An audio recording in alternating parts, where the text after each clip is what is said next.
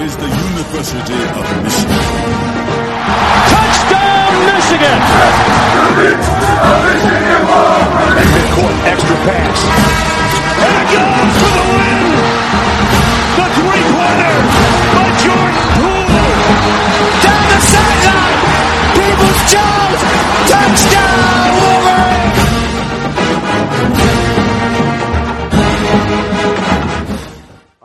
welcome to Blue by 90. We are joined today by a couple guys from a podcast divided. We've got Don Thomas and Connor Muldowney here with us, uh, beat writer for Spartan Avenue. Um, so we've got both sides here. We've got an, um, another Michigan man with us and a Spartan with us today. So how you guys all doing? Great. I'm Nervous. Doing, wonder- I'm doing wonderful. I, I'm, I'm among my brethren. I brought a little redheaded stepchild in here today to you know to kind of you know talk to talk to the people. So yeah, you know, so I had to bring him in. So it's, it's going to be whatever long this is, going to be just pounding on Sparty. That's what we're going to Get do. it you can. Get it in you can. I'm playing, man. We're we're we're really happy to be here. Uh, you know, it's just you know we we're all talking about the same thing and, and deal with the same subjects, and it's always good to collaborate. You know, we're not competition. We're we're we're all doing the same stuff, and it's just getting different voices. And um, we're really happy to be here, and I'm happy to bring Connor and just really just you know talk talk sports, man. Talk about what we love to talk about, what we love to watch. That's it. Yeah, I- I'm pumped to um, hear a little bit about the Spartan side of things. I've been so so entrenched in the hype of Michigan and uh, everything. What it's going to look like this season. I'm I'm looking forward to hearing about the other side of it over in uh, East Lansing. It's it's gonna be interesting to hear the Michigan side. I hear from Don, and sometimes he's you know a little bit a little bit biased, maybe a little bit, but it's it's gonna be nice to hear some new voices and you know hear from the other side. All right, sounds good. So um, we are in technically we're week three of college football, right? We've got Big Ten is Yeah. coming back one month from today here, um, and then but the rest of the of the country kind of has started already. So what do you guys think of the first couple weeks of um, college football with no fans in some places? Some some were you know a quarter filled or something like that. How do you guys feel about all of it? Um, it's it's just interesting. I mean, I think people are approaching this very, very um, unique time in history. We haven't had anything like this in, in over hundred years since the Spanish flu. I saw a picture of Georgia Tech uh, having the mask on at the games and stuff. So it's kind of a really funny picture. So there's nothing. It's true. There's nothing new under the sun, but at the same time, this is a very unique situation, and I think people are trying to take extra precautions. Um, I don't see why having, I guess, fans spread out in, in, in massive distances. I don't see how that would be a problem. But I guess some people are, I guess, a little quicker than others, as you can tell. Um, but the number one thing is safety. Um, I'm happy to see college football back, and as long as it can be played safely, and as long as it can be played in a way in which it's not going to threaten the health of the um, the community or the, or the coaching staff, then let, let's play ball. That's kind of how I feel. I'm kind of on the same page. Like it's it's weird not having fans. The energy's kind of lacking. You kind of tell the players are trying to hype each other up a little bit more, and uh, you see upsets like Louisiana over Iowa State, like stuff like that. Something you would never see if you know the the crowd was there. So it's definitely an interesting time. I'm I'm just glad football's back. Like he said, I I would have taken any. I would have taken flag football at this point.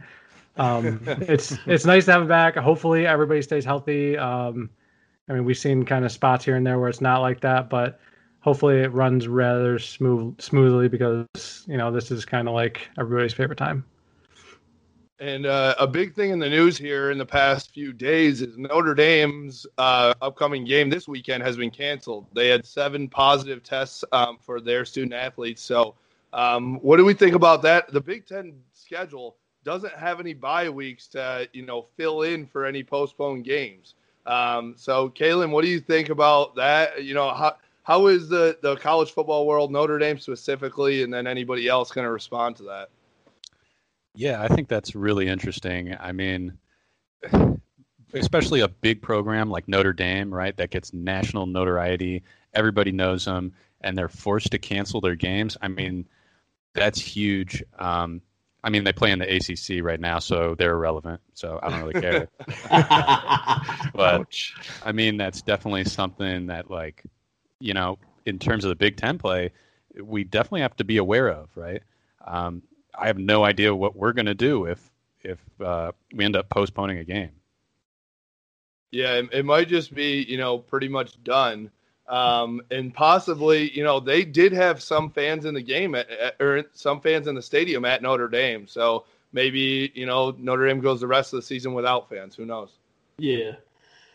Yeah, it's it's it's it's it's a very interesting situation, and I just think it really it comes to a point of, of course, you can't control every single situation, but much of it really comes to personal responsibility for these players um, and really, and also the the fan, and also the, administration and the people that are are governing it to make sure that these players aren't being that they're, they're not situations and, and people coming around that haven't been tested, that haven't gone through the protocol. So that's number one. And number two, when they leave the football facility, it's, it's really, really important to make sure that these these players exercise personal responsibility. Um, and just, hey, I know we like to party. I know we like to hang. I know we like to go to certain certain places and do certain things. But um, right now, you've got to kind of put that on the back burner and making sure that you're able to play football. Uh, and while you know doing what you can to continue to practice social distancing um, outside of the place. But once you're inside, everyone's tested, everyone's good, then fine. But outside, got to make sure that you're doing whatever you can do. So yeah. And and so the Big Ten has put in pretty strict protocol. So hopefully we can get you know hopefully everyone uh, you know adheres to those guidelines and we can get a full eight game season. I say full eight game season. That's like an oxymoron, but um, hopefully we can get through it here. And and let's jump into it with the Big Ten here. Mm-hmm. Um, so some predictions on the season. Let's take a look at what we've got here with this eight eight game schedule. Um, I'm going to get it out of the way right away. I'm assuming we're all going to predict that Ohio State is going to win the Big Ten. Are we all in agreement with that? I'm. It yeah. sucks to say it, but I, I don't know. I, I'm. It it it hasn't uh, looked any different for the past what five years. So yeah. It it's man. It just, it just right now it just is what it is. Um, as a fan, I'm at a point where I'm at a point where just I, I can't predict it until I see it until I see Michigan actually go out there and make it happen. Because there have been a couple times where we've had chances. Of course, I don't I don't want to bring up the JT was short. Yeah, I just brought up the JT was short situation. and, and, we'll bring that up forever until we. Yeah, it's, it's, it's, just man, that was Connor, so, that, how, how annoying is that as a Spartan fan that we that's all we talk about? it you get used to it after a while. I feel like it, for as many times as you've seen trouble with the snap, I feel like it's it's fair for how much you guys bring that up. It's fair. It's fair. That's true. That's true. Now, from an outsider looking in, is that a reasonable perspective? Was JT short? Oh, that's a great question. That's tough. Um, I've seen so many like videos and it's been like doctored videos and like the line, like all that. I've seen everything, and it's so hard to tell. I think it's like so close that you can't say definitively one way or another that he was or was not short. It's it's so close. It's like the worst possible way to lose. Which like I if I if I was in your guys' shoes, like yeah, I'd probably be saying the same thing until the day I died. But I I can't. I mean, I'm That's a very political answer. Yeah, you, yeah put you running for president. Come on. yeah, that's tough. I don't know. That's that's tough. I'll be I'll be waffling. I'll be a waffling flake here. I I can't say one way or another. I don't know. We'll just say uh, it was a good game. Good game. I hope both teams had fun. Yeah, exactly. All right. Um, so so getting past Ohio State, which nobody has been able to do for the past five years, it seems like. Um, Jack, let's start it off with you. You know, who would you pick to win the East, and then who are you going to pick to win the West um, uh, for the Big Ten season, the shortened season here? I mean, I think Ohio State, unless all of this Michigan hype is is lived up to, um, I don't think anybody's touching Ohio State unless that's the case. Um, I think the West got to be Minnesota, right? They've got their returning favorite, Tanner Morgan's back. Rashod Bateman decided to come back, um, and I think that'll make for a very exciting uh, Big Ten championship game. Okay. And then, Kalen, who would you say, you know, outside of Ohio State, who has the best chance at t- taking over the East? Hmm, that's tough. Yeah. I mean, I'm going to go straight homer, right? I mean, if we can beat Ohio State, let's go, right? it. I mean, Yeah. they're it's literally them, and that's what's stopping us. Yeah. Yeah, I mean, what 2018 and 2019, 2016, right? We're right there. It's just Ohio Yeah. State is just too good. They're just too yeah, good. I mean, I mean, and we're we're pretty much alternate with Wisconsin and Penn State, you know. With and and, and the thing is, Je- um, uh, Paul Chryst or James Franklin, neither of them have won a game inside the big house as a head coach. So, I mean, they both got to come here, even though they they're not going to have many fans and all that. I mean, it's it's going to be a really really um, interesting situations. But yeah, um, basically, it's Ohio State. If hopefully we can have like a 1950 Snow Bowl um, type weather down there, where it's just it's just mad chaos. I don't care if we win three to two. We won, and we're going to and and I'm going. I'm probably going to have the funniest. I'll probably have the funniest reaction video if we win. So yes, it's, it's We're waiting it's go- for it. It's going to be Etta James at last playing with me with me screaming at the top of my lungs. Is what it's going to be. Yep. Oh. Love it, love it. Um, and then I'll go to you, Connor. So who who could possibly be the surprise team of the Big Ten this year? surprise team. I mean, you got teams like Illinois or Indiana. Indiana is probably one of the best teams that nobody really talks about. Yeah. And it's been like this every year. Like everybody overlooks Indiana. They always play someone tough that they're not supposed to play tough. Um, they always like come so close to an upset. I know they've done it to Michigan. They've done it to Michigan State. I think they almost. I don't know if it was Ohio State one year, but either way, like they're they're on the right track. They're going the right direction. If there's a team that's just going to shock everybody, I think it would be Indiana. Honestly, um, they just have all the pieces in their quarterback, uh, Michael Penix. He's he's the real deal. We we couldn't figure out how to say his last name. I'm just think- going. I'm just assuming. I'm assuming. I think it's Panay, maybe. I don't know. Okay. I don't think it's Penix. I don't. I- Now, now I want, Mikey now I want P. some Mikey pasta. Michael P. P. Michael P. Mikey P. Yeah, that's Yeah, what yeah. You got. said you said Panay, and now now I want, want me some pasta, man. I'm hungry. See, I'm fat and I'm hungry. So we got what Don hungry over here already. um, and then I'll throw this out to anybody if you've got it. Um, who who out? What team out there could possibly be a disappointment this year? Maybe they've got a little hype, um, and then they end up probably below the bar. I mean, obviously, I think Michigan is right there. exactly. Like we're we're setting us out. Everybody is putting this hype out there, and I know I'm one of those guys just to hope that we're right. But if if we're wrong, then Michigan is just gonna be the biggest disappointment of the 2020 season. See, the thing is, though, I, sorry. Um, well, I was watching game day, and that hype wasn't there from anyone else but us, right? Like Right, we're who took us excited, but but the rest of the media is just like, yeah, Michigan, they can't get it done, and they have some new quarterback. We'll see. And the team that I really hear them hyping up is Penn State.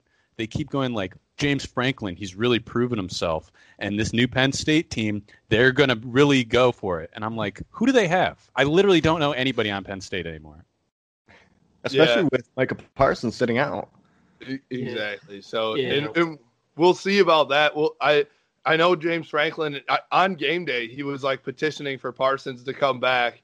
Um, we'll see about Penn State. I mean, and he's clapping like Brady Hoke. So, um, has has there been a more Michigan offseason than this year of just hyping the hell out of a new QB that we haven't even seen yet? Connor, I mean, I know that you you probably like same old shit every year, you know. Is it the same exact thing? I think it's even more so than any other year, honestly. For sure. It's like uh looking at it from an outsider's perspective, it, it seems like it's like rinse repeat every single time you guys look for like quarterback. Every single time. Yeah, it is. It's like Groundhog Day. And like it goes back to the first one I can really remember being like totally out of control was Tate Forcier. And he had like this hot start to the season and it was just like Tate for Heisman. Like like three games into the year. Like Yeah. this dude has, has done nothing special. He's played against cupcakes and then he gets put in his place. I think Joe Milton is better of a like, he's a better quarterback. He has more pure talent than most of the other quarterbacks that have had this type of hype. I thought Shea Patterson had a lot of talent, but I think there's just something different. Like it's it's a Harbaugh recruit. We don't really know what like a Harbaugh recruit quarterback can do. He he has he looks like a Cam Newton. He's just huge. And if he has the cannon that everybody says he has, and if he works on his accuracy, I don't want to play against him. So I mean, there's there's a good reason to be hyped, but like Heisman talk, like let's settle it down for a second. Well- Absolutely. the the good thing is that it we can't have a September Heisman this year because we don't play in the month of September. So that is good news.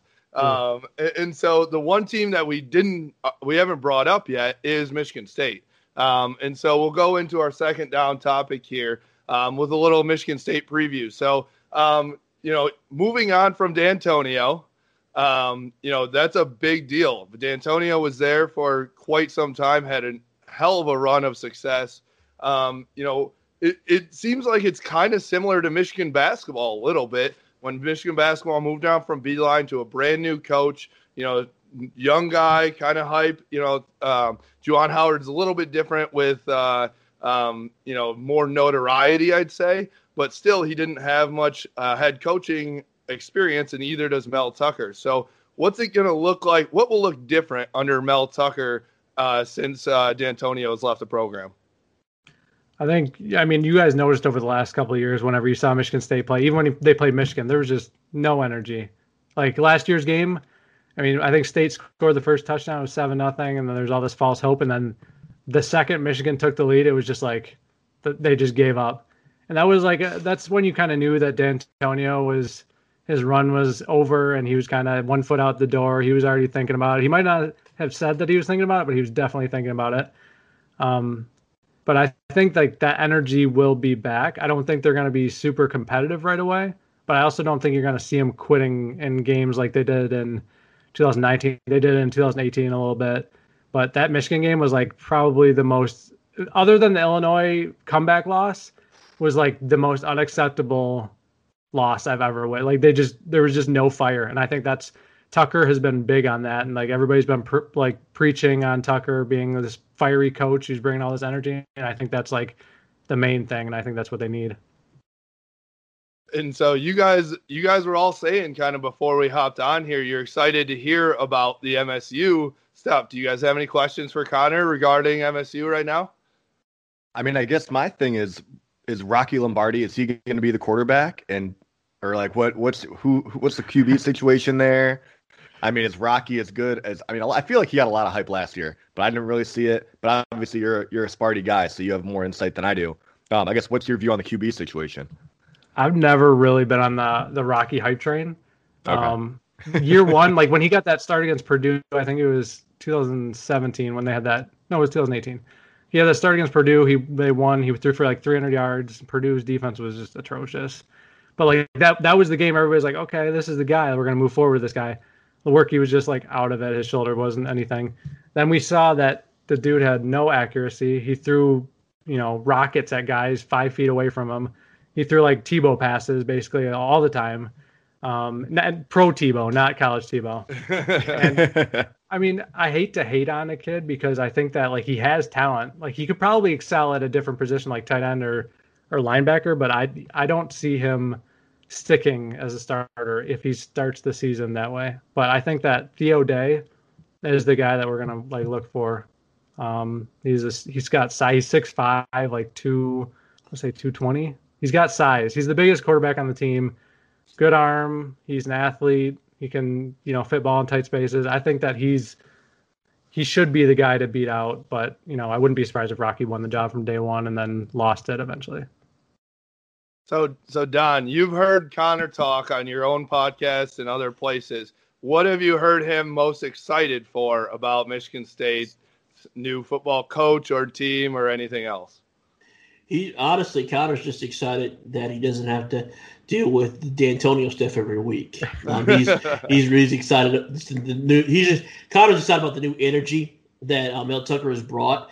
Because um, the number one thing that they can change this year, because like I said, uh, because of them doing this, I pay more attention to Michigan State. But one thing I think they can they can really change this year, even if their record doesn't reflect it, is their attitude.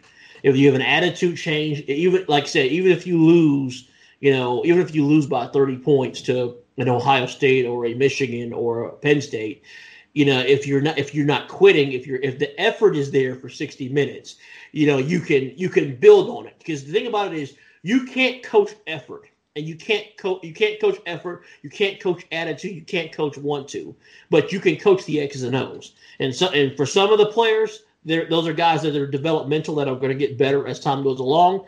But as for other players, they're just not good, and it's just going to be a thing of they're, going to have to, they're going to have to do right now until we get better players in here. So it's it's really a, it's a mixed bag for Michigan State right now. But I right now, but I think, but just to answer your question, I think Connor's more excited about the new attitude and new perspective, and really just have just it being a fresh start. Did, did I get that right, Connor?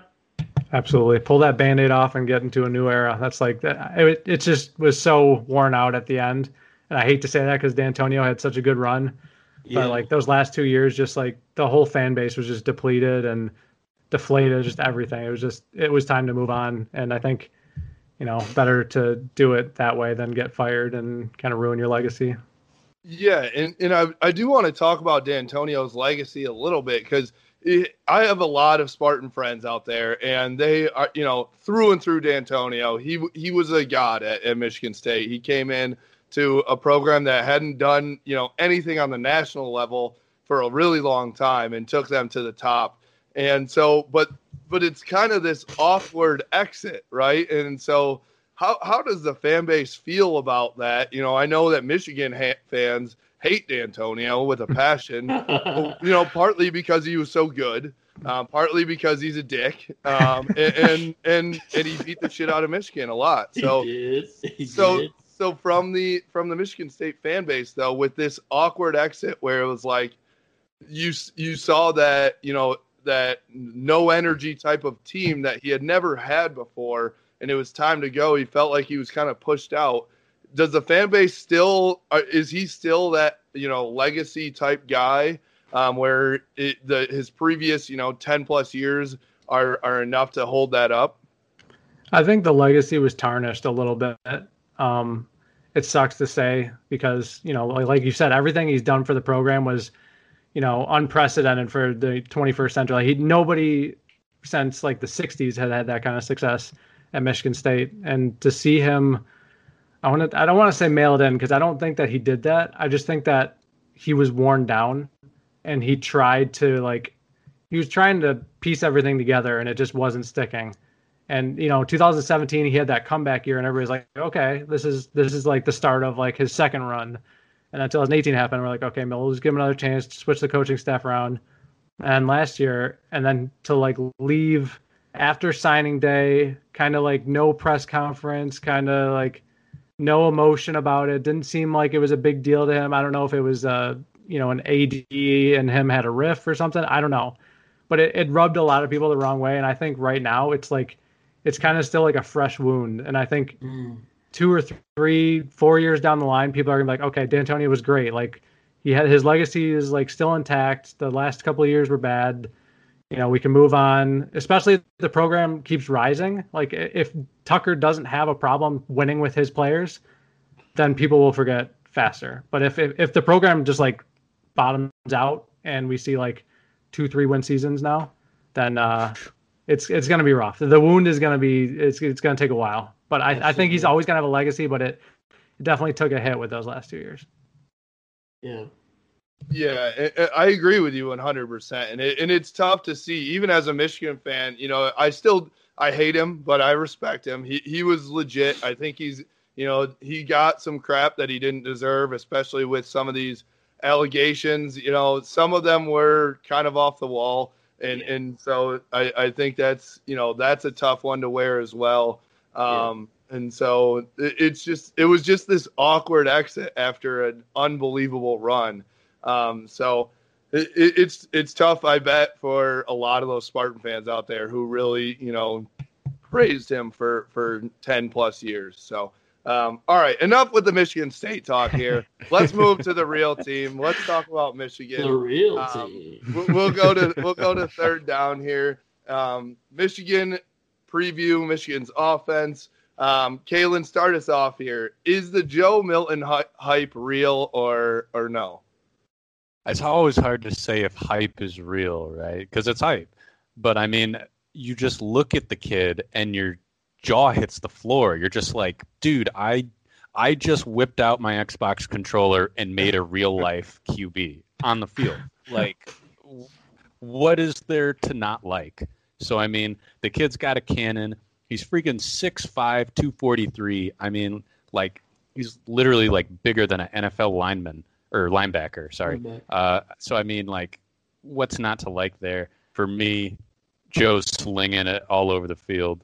So let's go. Yep. Love it, Don. Don, give us some more insight there.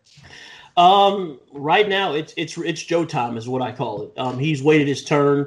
Um, you know, he came in to, from high school. He didn't come from the most polished offensive background from a standpoint of this the the complexities of the scheme. So college was was a big learning curve for him. Um, so and and he's developed. He's worked his tail off. He's listened. Um, you know, you know, Shea Patterson is, you know, of course, he's a close friend of mine and know his family. Met Joe's family through through Shea's family. Um, then the really the main thing is Joe is he's asked a lot of questions. He's humble. Um, he's really waited his term. He's he's never even really thought about transferring. And that's another thing. He's he's been committed to the task because he knew and he was confident in his abilities, and he just really just kept working. So um, it's really Joe time. Uh, when I was on the golf course um, last month with Shea, Shea just raved about how just unbelievably God talented that that Joe Milton is. He's just like, oh, he's to be so good. So and he's worked hard. He's listened. He's just he's just the, he's the consummate leader. Um, I think what we need to do right now, he I, I believe he's going to be great, but I think we need to really temper expectations just to make sure that we're not putting some putting too much bullying this thing too much before he he develops. And so what I'm saying is he's going to be great, but we need to let him be great and develop in his own time. So So I'll, I'll ask this too. So, um, what could we what what could be the problem with Joe Milton coming out here? Anybody can jump in. obviously the accuracy, right? I mean, that's one big thing that uh, you know we've all talked about is his inaccuracy. Um, even if he fixed that, though, I mean, there's always. I think Don touched on a really important topic, right? That our expectations are through the roof, right?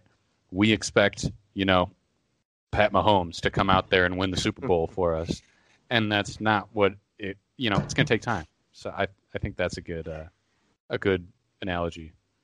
Yeah, I think I think just going off what Don and Kalen said. Um, I mean, obviously, I'm a part of this. I love getting hyped up for the season, having these high expectations for these quarterbacks, and then, you know, we we're like, why is this not happening? But we're putting these expectations out there when this kid is just he's in college and he's working, he's trying to get to be where the point is going to be. But uh, the thing that makes me really excited about Milton is we know the talent was there. We've always known that was there. He's always had the size, the athletic ability. It was the question marks with accuracy, leadership, knowing the playbook. And according to the coaches and everybody around him, it sounds like all those have been taken care of. So that's why I'm- I'm really excited for it. I mean, he's able to put touch on the ball now, apparently throwing 70 yard dimes down the field to the receivers. So I'm, I'm, it's hard for me not to get hyped up, but I hate that I do this to, to these kids when, you know, they, they're just trying to go out there and play football. And if we, they don't play perfectly to the expectations that we create for them, then it's a disappointment. So I, I- I need to, I need to stop that. But I, I am very excited for Joe right here. I think he's going to do an amazing job. I agree. I, I- Well- I, agree. Go ahead, Don. I just said I agree. I, I think um, Joe's going to do great things for Michigan. Um, I just think I think the well, I'm kind of expounding on what I was saying earlier. We just need to not put the issues of the last 15 years on his shoulders. Because if we do that, then you know if if something does go sideways, if we beat everyone by 30 points and lose to Ohio State, that we're not blaming number five. You know that that's that's what we need to make sure that we're doing. We need to make sure, like I said, just let him grow, develop, come along in his own time. That that's what we need to do as fans. And, I think another big thing for for Joe too, we mentioned this in the previous episode, is now he doesn't have Dylan McCaffrey staring down his back, just like if he has a bad set of downs. Like he really kind of knows that this is going to be his team, where he, you know, he he has the freedom and he's able to, you know, be the leader out there, and they, he knows he's the go-to guy. He doesn't have to worry about getting pulled. Can, can I let y'all in on a secret? Yeah. Oh, I love it. Yes. Dylan was never staring down Joe's back. he was ne- he was never staring down nobody's back. I'm you just don't gonna think leave- so? No, I'll leave it at that. He wasn't. Man, Um, not even not See, even uh, Shea No, last last year. no, Wow. no. It was all a, it was all a um. We'll just we'll just say it was um. It was, you know, um, yeah, it was it was just kind of a, it was for it was to keep up appearances, and I'll leave it at that. Yes. Interesting. Yeah, it That was. is, that is interesting because from some of the people that I talked to um, inside Schembechler was like last year, even though Shea was the starting quarterback, Dylan looked like he was the most talented guy in um, in Schembechler. So that was what I was hearing, um, which made sense to me because although Shea was great, he you know he didn't have the best arm. I do think he had the best leadership, and he and he was that guy for that reason. But I could see the the two guys behind him probably had more talent, um, just strictly from a talent perspective. So it is interesting to hear that, and and, and I do think the biggest thing for Joe is going to be to come up, live up to the hype, not squander in you know a a first first week game at Minnesota. Like again, as fans, we do have to be okay if he doesn't make every throw in game one on the road at Minnesota, right? Agreed. And so, I, as Michigan fans, the best quarterback is the backup quarterback at all times, right? That's the thing. Exactly. you know, exactly. so so. But I do think, as Jack said, it does help with Dylan not there now. That not as many people are going to be calling for Cade McNamara to jump in right, Right. away if Joe has a, a bad set of downs. Can we talk about that too, real quick? Because I read an article today hyping up Cade, saying like Mhm. Cade has been making some throws that make you go, wow. So the backup quarterback hype has already started. The only reason I'll never Con- be Connor on just the Cade- rolling his eyes. it's just Just so typical Michigan. Yeah, I mean, um, of course, another biased source. Um, it's, it's actually a funny story. I um, I I, I play I I played competitive wiffle ball in the past, um, and um, and so I played with Cade's youngest brother. Um, now I, I can't believe his name's literally slipped my mind. Jake McNamara. He's he's a junior in high school in Nashville, and I played a wiffle ball tournament with him. He had Cade's shirt on, so I talked to him, and he told me that you know they told Cade that you're in the running. This is back in June. I was shocked to hear that. I'm like, really, brother?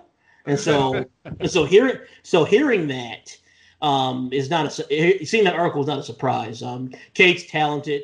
Um, just from what I've heard, you know, Cade is someone that would would need an established offensive line and, and running game to really, you know, really sit, cu- cut his teeth. Um, but it sounds like we're, we're we have that with the with the backfield. I don't want to get ahead of ourselves with the backfield that we have returning. Um, we've got you know um, we've got a pretty much a new offensive line, but talented, huge offensive line that's gonna you know that's gonna catch on sooner rather than later. So it's gonna be interesting, but it's good that there's competition because you know a ri- a- really a rising tide lifts all boats. And like I said, I, I wish if McCaffrey had stayed, it's still competition. So it's still going to make the quarterback room better. It's just you're going to have, you know, there's just unfortunately someone's going to be left out in the cold. So it is what it is. Yeah. And Jack will tell us about the real backup, right? Dan Villari. Dan number four. He's wearing number four under Harbaugh for a reason. Just wait. He'll get his time. He'll get his chance.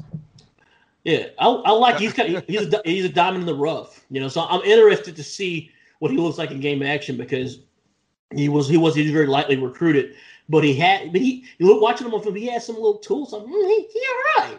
He, Yeah. he he might have been one of those guys that you know you go went go into an FCS school, blew it up, and then he's drafted in the second or third round, and then all of a sudden you hear the do do do do do do do do, and then and then his, and then Dan Villari pops up. So. Um, well, I'm I just sorry. love And watching there- Connor. and there I love you have watching it. Connor the whole time. I've never heard of this Like, what the man's hell are these name, guys and, talking about? and he's being hyped up as a second round draft pick. no, uh, well, I'm just I know, saying. I know, I get what you're saying. like, I'm See, not, this, is, this is what I got to deal with, man. Connor just looking at me like I'm. I'm just saying he could have. He could have been if he went to a, been, a smaller school. But yeah, That couldn't have been more classic right there. All of a sudden, we went from Joe Milton to our third string quarterback being an NFL draft pick within like 30 seconds. That was incredible. that was Michigan hype right there. Like in a 30 second clip, right there. There you go. Oh, that was amazing. That was Yeah. amazing. Oh, man. Uh, yeah. So- but I definitely can understand how me me and Justin had different because different people can have different takes and different opinions. So you know, your folks had you know saw what they saw, my folks saw what they saw. It is what it is. I mean, it it happened. Whatever happened happened, and now we got to move on. Yep, for sure, for sure. And, the and the one big part of it all is this these pieces being in Josh Gaddis's offense, right? Mhm. Um, the speed and space. You know, we in and the hype is not. I will say the this is one year where the hype is not just coming from the fans. Josh Gaddis has gotten in front of reporters and hyped up his own players a lot, and and and the players have been hyping up each other too. So we've we've seen you know Giles Jackson and all these all these other guys talking about how good Joe Milton is, and and, and then they're they're talking about each other here in the wide receiver room. Um, Josh Gaddis said that uh, just the other day, this is one of the most impressive receiver rooms he's ever been a part of, which says a lot because he was at Alabama when they had Jerry Jeudy, uh, Henry Ruggs, Jaylen Waddle, DeVonta Smith. So what I don't think you know if they can live up to the hype of four first round draft picks, possibly that'd be incredible. But um, let's keep the expectations a little bit low. What do we think about the speed and space and Josh Gaddis in week two now, though? Kalen, go for it. Um, well, I guess week two we're playing. Uh, Or sorry, MSU. I mean, sorry, year two. I mean, Oh, okay. Uh, year two, I mean, honestly, I think it looks freaking great. I mean, the biggest thing is just not having Nico Collins, right? Because if you have Joe with a big arm and Nico, who's like huge, that that story writes itself. But now it gets a little bit more technical. Uh, we got some really fast receivers. We got a running back room that's, you know, deeper than the Insane. Marianas Trench. And so, I mean, honestly, let's go. Yeah. Um, so the hype kind of writes itself with speed and space. And- And so, Don, I'll ask you this too. So we've got the running backs, we've got the wide receivers. The the question mark in Josh Gaddis's offense is that offensive line. Mhm. But but Ed Warinner has proven himself Yes. to develop players that, on that offensive line. So uh, do you do you think that he'll do it one more time, or is this going to be maybe a step back on this offensive line? Absolutely. I think um, I really believe he will. I mean, he did it at Ohio State. Um, still kind of shocked that they, they let him go. You know, I mean, one man's treasure, another man's treasure. He really turned it around. Um, that Notre Dame game in 2018 was a was a was a complete debacle that I happened to be at. Um, but you I was tell there as well. It wasn't yeah. fun. But I mean, I thought I thought throw Jon Runyan Jr. on the scrap heap. But as t- but as the season went along, it's just and like last year, like they, they were just solid and um and really put all four draft eligible players in the in the NFL. Not only put them in the league, but got them drafted. So I really believe that we will that we will do something with the offensive line. I think um Ryan Hayes. I think um, uh, that experience that he got when last year when John was out is really going to help him. He's a he's a load. Um, a six seven, six seven or six eight. Um, Chuck, big Chuck Filiaga, he's been waiting. He's a fourth year junior. It's kind of now or never for him. He's going to get that start. I believe it's left guard or right guard. Um, and and of course having Jalen back is, is big. You know, Jalen came back. Um, I spoke with uh, Jalen's um, uncle Chad. Um, Jalen, he, he, he wanted to come back to play with his brothers.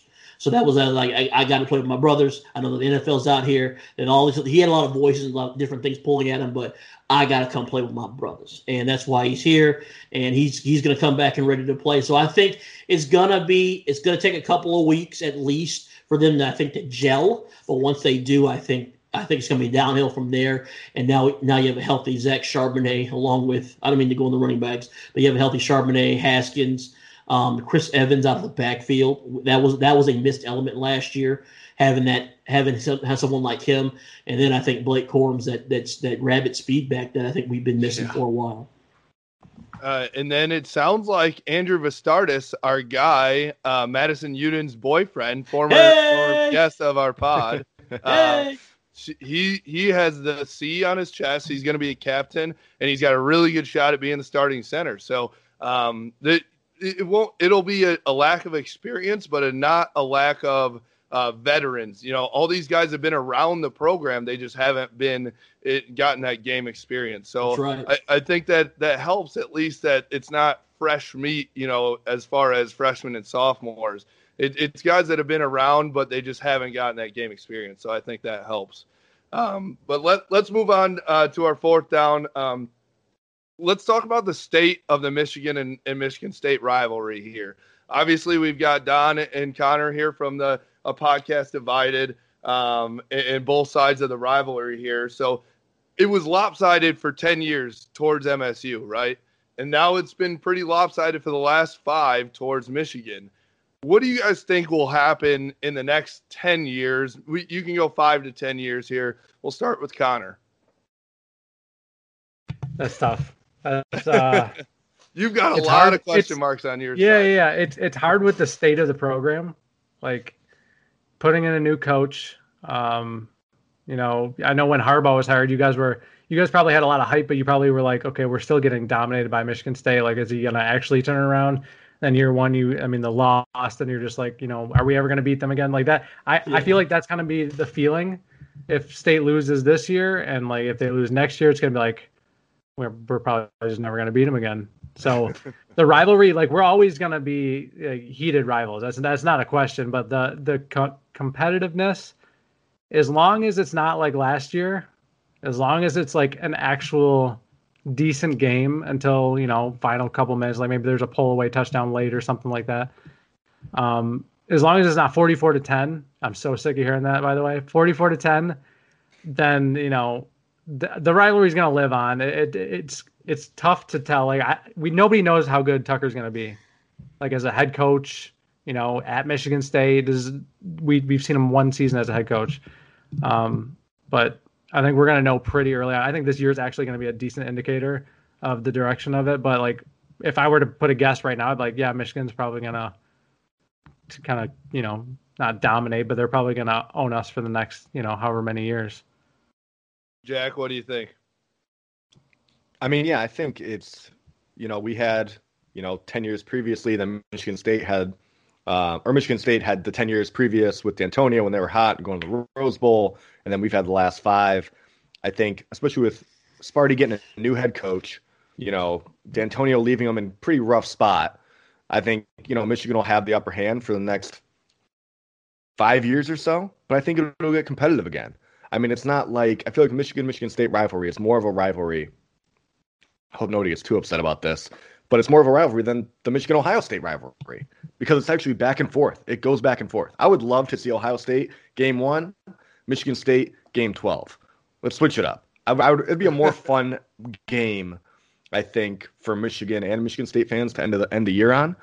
Um, get out the way. yeah, yeah, get it out of the way. Get game one out of the way. There'll be Yeah. a lot of hype in the beginning of the season for that. I think that'd be a fun game. Um, but yeah, I love I love where Michigan's at in the rivalry right now.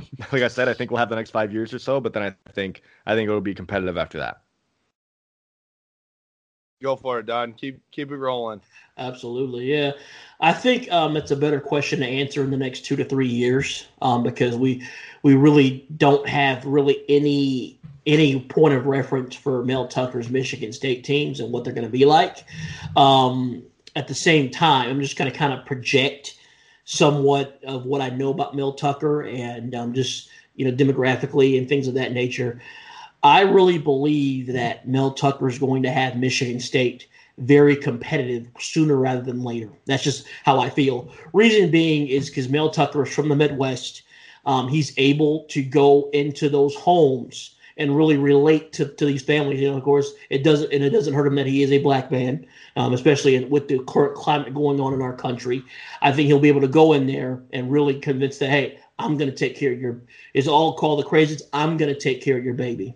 And I think he's going to go in there, and I think he's going to do what Dantonio did by g- getting those lower profile recruits who have something to prove. And I believe he'll he's going to and he's also going to surprise some folks and get some steals. And with that, and I think he'll and I believe he'll infuse some attitude into these guys as well.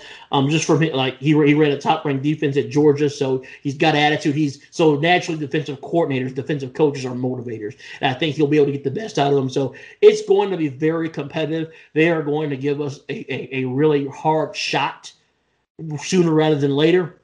But if I had said for right now where Harbaugh is in year six, having the level of recruits, especially with his offense going into year two with the personnel and Don Brown is continuing to tinker with things on the defensive end, uh, I would have to say Michigan would have the upper hand over the next 10 years, but Michigan State is not going to make it easy. That's what I'm trying to say. Uh, yeah, and, and so what it, it's uh, Michigan has three out of the last four, I believe, correct? And, and so Michigan State had eight out of ten, 10. previously, right? I actually believe that it might go eight of ten in the other in Michigan's favor now, uh, going for the next you know six or so years. So I could see them going five and one with you know. I, I do think Mel Tucker. It's going to be a new energy. Sometimes when teams Mhm. come out with a brand new coach, it's like they might play for this guy in a different way, and there's there's something to say about that. Um, I'll ask this to Kalen here. When do you think the next time Michigan State will beat Michigan in football is? Hmm. Well, I think actually Don made a good point that um, you know part of the culture at Michigan State is that chip on the shoulder. You know, I'm here to prove something, and I think if Mel Tucker can really strike that vein, I think he's totally you know hit the nail on the head. We might see that win from MSU sooner rather than later. Uh, but as of right now, I mean, what do they say, right? It's not X's and O's, it's Jimmy's and Joe's. Yep. And Michigan has the Jimmy's and Joe's. I I don't see it happening that soon. Connor, Connor, what's your prediction? Unbiased opinion. Unbiased, I would say like I Actually, give us the bi- give us the biased. I, I don't think it's gonna happen.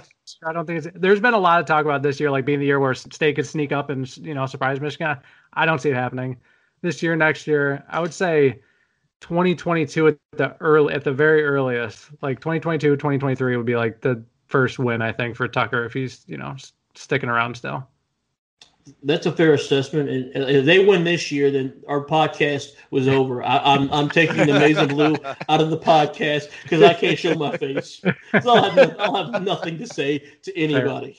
Fair. It's going like like if that happens, like we all Michigan Twitter, we all gotta just take cover and let and let Oh, yeah. Sparty and let the Sparty trolls like Zanjo and all them folk come out there and just rain. Oh, take cover. That'll be brutal.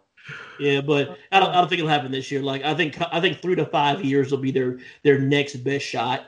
And I mean, I hope it never happens again, but hey, it's due to ha- it's due it's due to happen again. It's like you know a hurricane or a tornado hitting somewhere. It's, it's just you hate you don't want it to happen, but you know what's gonna happen. You gotta you gotta brace yourself for it. So it is what it is. I, I think if if Michigan State were to beat Michigan this year in football, that would probably be the end of Harbaugh Harbaugh's tenure. I mean, that would be the straw as far as rivals go. If you can't beat Mel Tucker in year one after you know with the talent so lopsided, that that would be the the string you know that most Michigan fans would pull.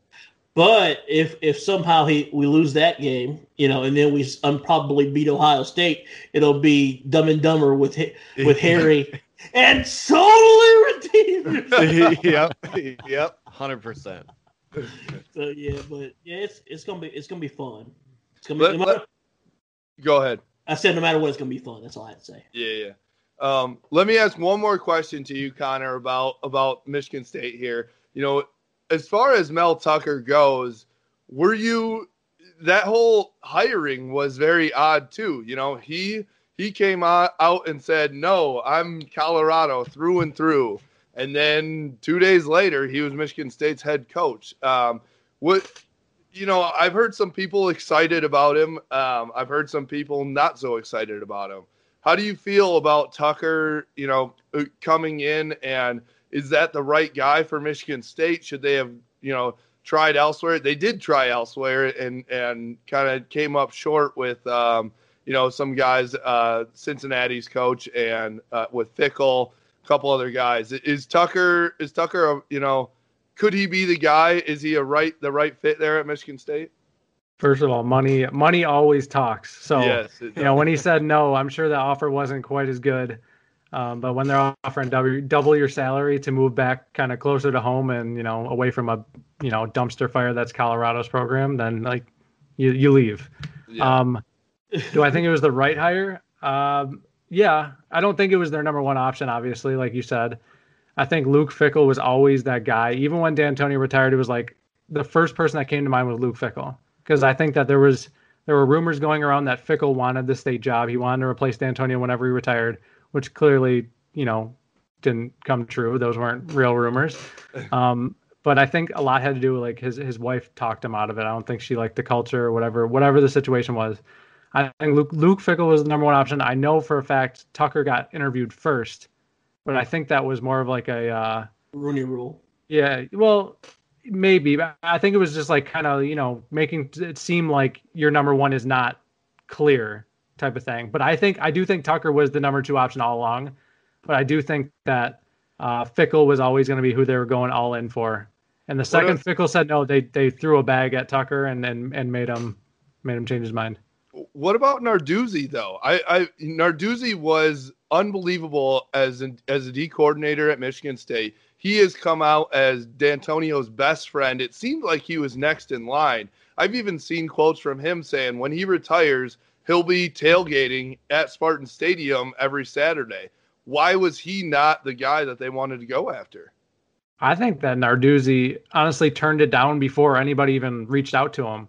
So I think I don't know if that was a state thing. Like they reached out and he was like, "No, I don't think so." I think he actually likes what he's doing in Pittsburgh. Now, and I knew a lot of state fans that did not want him back. Just Really? not nothing that he did wrong. Like he was a great defense coordinator. He's always going to be thought of as at, at Michigan State. But Yeah. he what he had done at Pitt for what four or five years was you know it was nothing. So I mean, this year he's he's he started off great, but before that it was just like, do we want to have a coach that you know gets us six, seven, maybe maybe eight wins? Like, and that's in the ACC.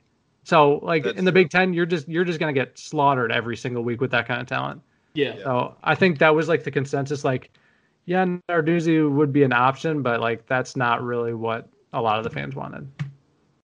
How what what was the vibe like? How how did it hit you in your heart when he put out the "I'm not fucking leaving" tweet? it was it, that one. I don't know if that one hurt as much as Pickles Pickles tweet that said he wasn't leaving, but yeah, yeah, yeah. the Narduzzi, it was just like, come on, you know, like That, it mean- felt like he could have done that. Like he stabbed the the the Sparty fan oh, base Oh, in their backs when Oh, they yeah. you know they love him. It felt like it, it was pretty unnecessary, honestly, It from was. a guy who I mean, Yeah. Because a lot of Michigan State fans like still root for Narduzzi, like they still Right, want Pitt to do well. Like nothing he's ever done has been rubbed us the wrong way or anything like that. But like, yeah, putting out something like that, that's like, I mean, it, it was probably he it won a lot of his fans over. yeah, but like, yeah. maybe Yeah. that's really all I cared about. I don't know. Yeah, It's like we didn't even ask you out, girl. You know. right? Who even are you? Yeah, I'm not like we we didn't I didn't ask you out, did I? You know? exactly. love it. exactly. All right. Well, um, let's move on to our last segment here. We're going zero to ninety. Um, so I told you guys a little bit about this, but it's a it's essentially a thirty second hot take that we do. Um, so you can say whatever you want, whether it's a hot take, something you want to get off your chest. It doesn't matter. Um, we'll let the boys here, Jack and Kaylin, show you how it's done first, and then um, let you guys have your shot here. So, um, Jack, do you want to get us going? I'm ready, baby. All right, I see a couple props here. I'm thinking that might be a part of your zero. May or may not be a part of it near the end. All right, all right, Jack, your zero to ninety starts now. All right. The offense is getting a lot of hype.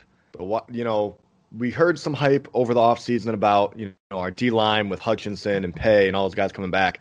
I'm looking at our secondary. I think Andre Seldon will be an impact freshman right away. I think Daxton Hill's going to move to corner.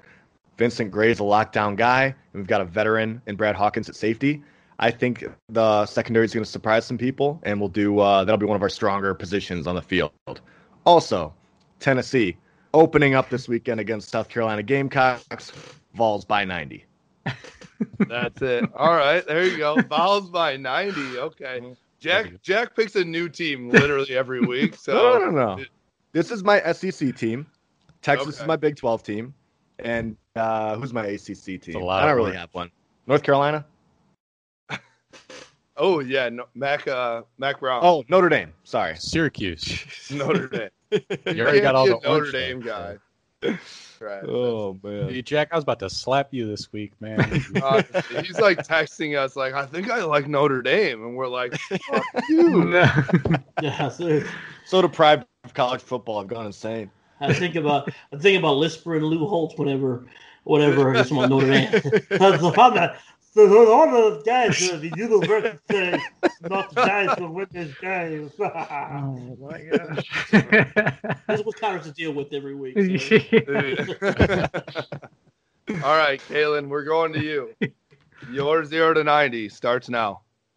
Okay, I saw an article with uh, Ronnie Bell this week where he was talking about Nico Collins. He said he's uh, one of the best receivers personally I've ever been around. One of the best receivers. So of course, not having him, it's kind of buns, really. I just thought that was funny. kind of buns. It's gonna be buns without Nico Collins in the in that wide receiver room, that's for sure. So, all right, I like it. All right, who wants to go next? Don can go. I'll go. All right, Don, your zero to ninety starts now. Right. Um, I really believe um, to get Joe Milton set in, I think we're going to have him throwing sixty times a game. I think the running game is going to have a big is going to be a big factor with um, with a healthy Zach Charbonnet and also Hassan Haskins. I really believe that Michigan is going to have two one thousand yard rushers this year, a la the seventies, um, with with with Rob Lytle and I forget the other guy's name was. It, um, the, the other person's name that, that did it back in the seventies with Bo. We're, I think it's going to be smash mouth football, and I think we're gonna. I think Joe is gonna flourish along with these receivers um, off of that, off of a very strong running game this year, and I think that's going to make a difference going forward in the win loss column. All right, two one thousand yard rushers in an eight game season. I didn't think about the. Well, there's- Oh. there's nine. Oh. We're This. talking about Nine, hype. nine, Yeah, Now we're talking about hype. Average. Well, you okay, gotta stick with it. what, No, what no, no. they're going to do they're going to be on pace. Actually, edit that. They're going to be on pace for 1,000 yards. we'll cut it out. We'll cut it out. Don't worry. Yeah, I say they're going to be on pace for 1,000 yards. Like we just just corrected. That's what that's what I that's what All I right, meant. I wasn't. I like it. I, I I don't disagree with the take. Is I mean a thousand for nine games is a lot, but on pace I like that a lot. I think Josh Gaddis' offense is going to be solid. So, all right, Connor, you ready? I'm ready. All right, Connor, your zero to ninety starts now. I think uh, I'm gonna I'm gonna go with a bold prediction here, and I think it's gonna blow everybody out of the water right now. So Uh-oh. I'm going I'm going to Michigan State finishes at least 500 in 2020. And the only reason I say that is because I, I okay, let's get this straight. I predicted them to go three and five in my predictions, like actual predictions. But since we're being bold and I'm I'm feeling, you know, I'm feeling a little confident now. You know, listening to you guys trash me a little bit. It's all right. but I, I think that there are at least four winnable games on the schedule that they should win. Four games that they should win. And let's say they go four and four in the regular season, win the fifth game crossover game over 500 year one. That's a huge win for Tucker. That would be that would be just. that would be unreal. I would I would give him I would like give him a, a, a bonus if he did something like that. That would be that's just that'd be mind boggling. I'm not saying it's not not possible, but I think it would be just a Feel free to come back to this when it's completely wrong. It's, no no no no. It's no it's it could it could happen. It's just attitude and playing together. And some folks may have you know COVID and, and can't show up, so they're forfeit. So it's three True, forfeits. it's a different season too. You never know who who would be their four wins. um, I'd go Northwestern. I'm gonna go Indiana just because I think that state Ooh. kind of Mikey they always B, have that. You never know. Yeah, yeah it's, it's at home. It's at home. Um, it's gonna be a tough one. But I think Indiana, Northwestern, Maryland, and Rutgers. So there's Yeah, four, Those, that's are- those four, are four winnable games. four Yeah, they are. Yeah. They are. Y'all oh One better beat Ruck. Y'all better beat Rutgers though, because If, if they don't they- beat Rutgers, I you won't hear from me for like weeks. So even, because they're because they're fan. I mean, the thing is, they don't bother us no more after we beat them seventy-eight to nothing. They don't bother us no more. no, they But they they have been just harassing them like bees at a. They never lost to them. It's just like man. go away, go away. I mean, so yeah, I'm gonna watch that in case. But I wanted Nebraska this year because one thing, one rule, one unwritten rule we have on our podcast is Nebraska and Rutgers slander is always welcome. Go back to the Big 12. Drag 'em. Yeah, go, get out of here.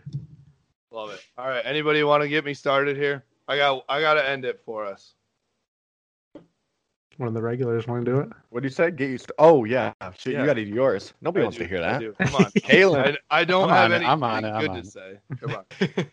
All right, Ro. Your zero to ninety starts now. All right, so Cam McGrone came out and said his quote was, "I am scared for everyone else." Honestly, when asked about his linebacking corps, I think that his linebacker corps is going to be unbelievable. Him and Josh Ross, Michael Barrett is going to be an absolute stud at the Viper position. I think it's going to be the best position group for Michigan, and nobody's talking about it here. Um, I know Cam McGrone has been a stud, but it's going to be something. Everyone's talking about the offense. Nobody's talking about the defense. But I think McGrone and company are going to be studs, and McGrone could be a top draft pick coming out of this year. I like agree. it. I like it. Let's go. Better than your third string quarterback. I no Oh wait. man, Dan don't worry. Villari. Just wait. Just Dan wait. Villari. Do that sound again, Don.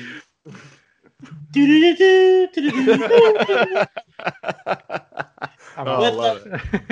What's the fifth pick of the third oh. round? The, the Detroit Lions select Dan Villari, Oh, he's quarterback. definitely Oh, going no, to the with the Lions. Lions? too. Oh Say, man. look, and then, and then Chris Berman. Look who's going to the Lions. It's going to be Dan Villari. Connor's gonna be like, I hate my I- life. if that ever happens, like honest to God, like you need to keep this tape because that's gonna that's that's gonna be the most retweeted thing I'll, I'll ever oh, see on my Oh timeline. God. Oh, I, yeah. it- Hey, Dan Basically- Villari's got the best hype tape out there, though. His his his film Oh, is dude. legit. And also, just a, Yeah. a regular public service announcement: the best way, the best way to be a Lions fan is to never expect them to win. So it's just helping somebody out out there. Exactly. All of us. We need it. God. I I cannot wait till October 24th because I cannot take another week of watching just the Lions that I'm Yeah. invested in here. I, I've already paid for Sunday tickets, so I have to watch it. So it is. Oh what. You're you're still invested? Wow.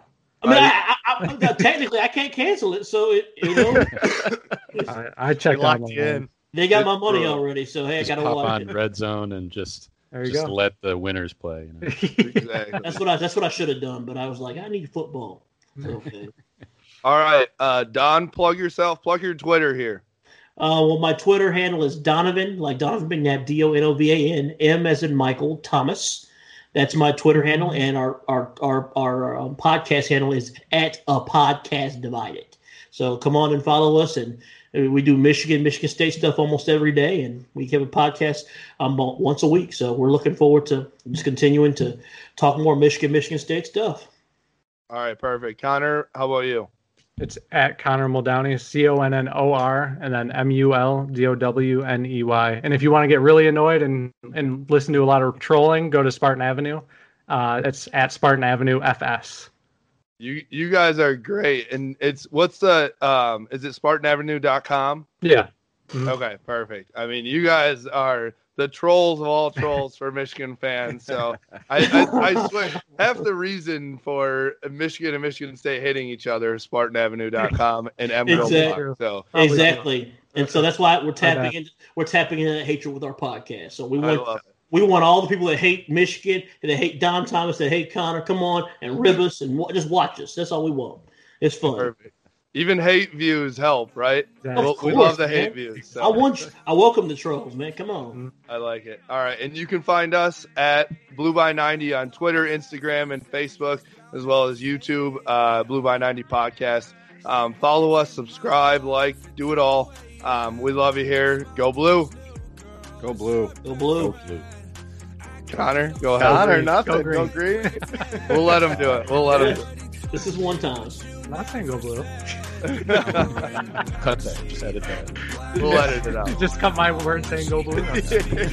yeah.